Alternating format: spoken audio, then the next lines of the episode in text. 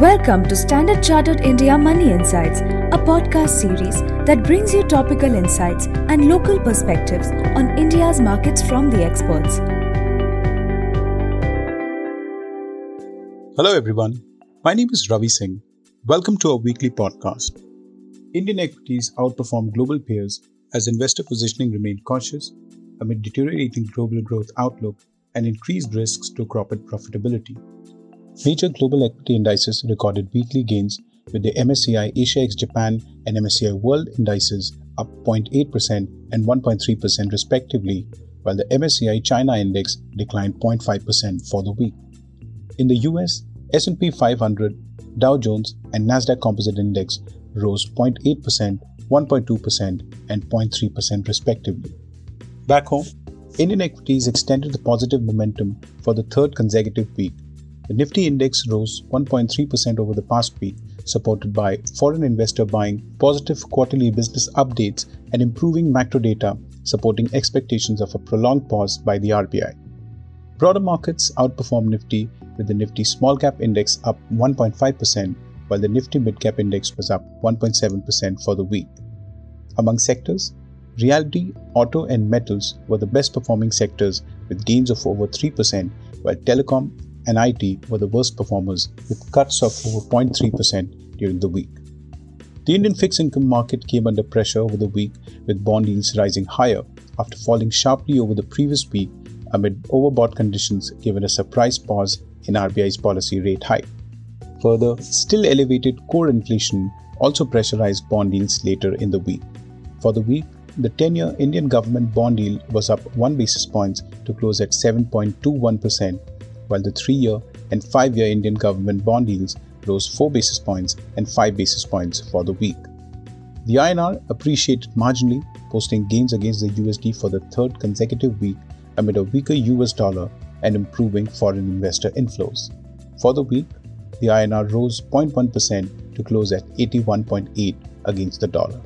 Moving to the macro data released during the week, the first one was on India's industrial production, which grew 5.6% year on year in February 2023, up from 5.5% recorded during the previous month, and market expectations of 5%. Output increased the most since last November, driven by a pickup in factory activity, which rose 5.3% compared to 4% in January. Within manufacturing's largest sectors, output rose at a faster pace for pharmaceuticals medicinal, chemical, and botanical products. However, growth rates slowed for both mining and electricity output sectors during the month. The second data was on India's consumer price inflation, which eased to 5.66% in March 2023, the lowest since December 2021, and the print of 6.44% recorded in February. The moderation was largely driven by a slowdown in food article prices, which stood at 4.8% versus 6% last month as prices for vegetables, oils and fats, and meat contracted sharply, partially offsetting the rise in costs for cereals, milk, and spices. A moderation in prices were also seen in cost of fuel and clothing and footwear. On the other hand, prices rose faster for the housing sector. The third data was on India's merchandise trade deficit, which widened to USD 19.7 billion in March 2023 higher than the USD 17.4 billion recorded over the previous month. Exports were down 13.9% year on year to USD 38.4 billion in March due to lower sales in major regions like Europe and US, while imports declined at a softer pace of 7.9% year on year to USD 58.1 billion. For the fiscal year 2023, imports rose 16.5% year on year to USD 714.2 billion while exports grew 6% year on year to USD 447.5 billion, supported by growth in shipments of petroleum products and electronic goods.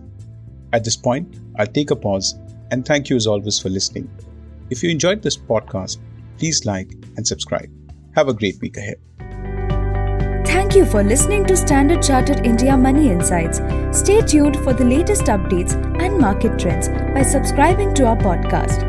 For more information, reach out to your Standard Chartered Relationship Manager or visit www.sc.com/in.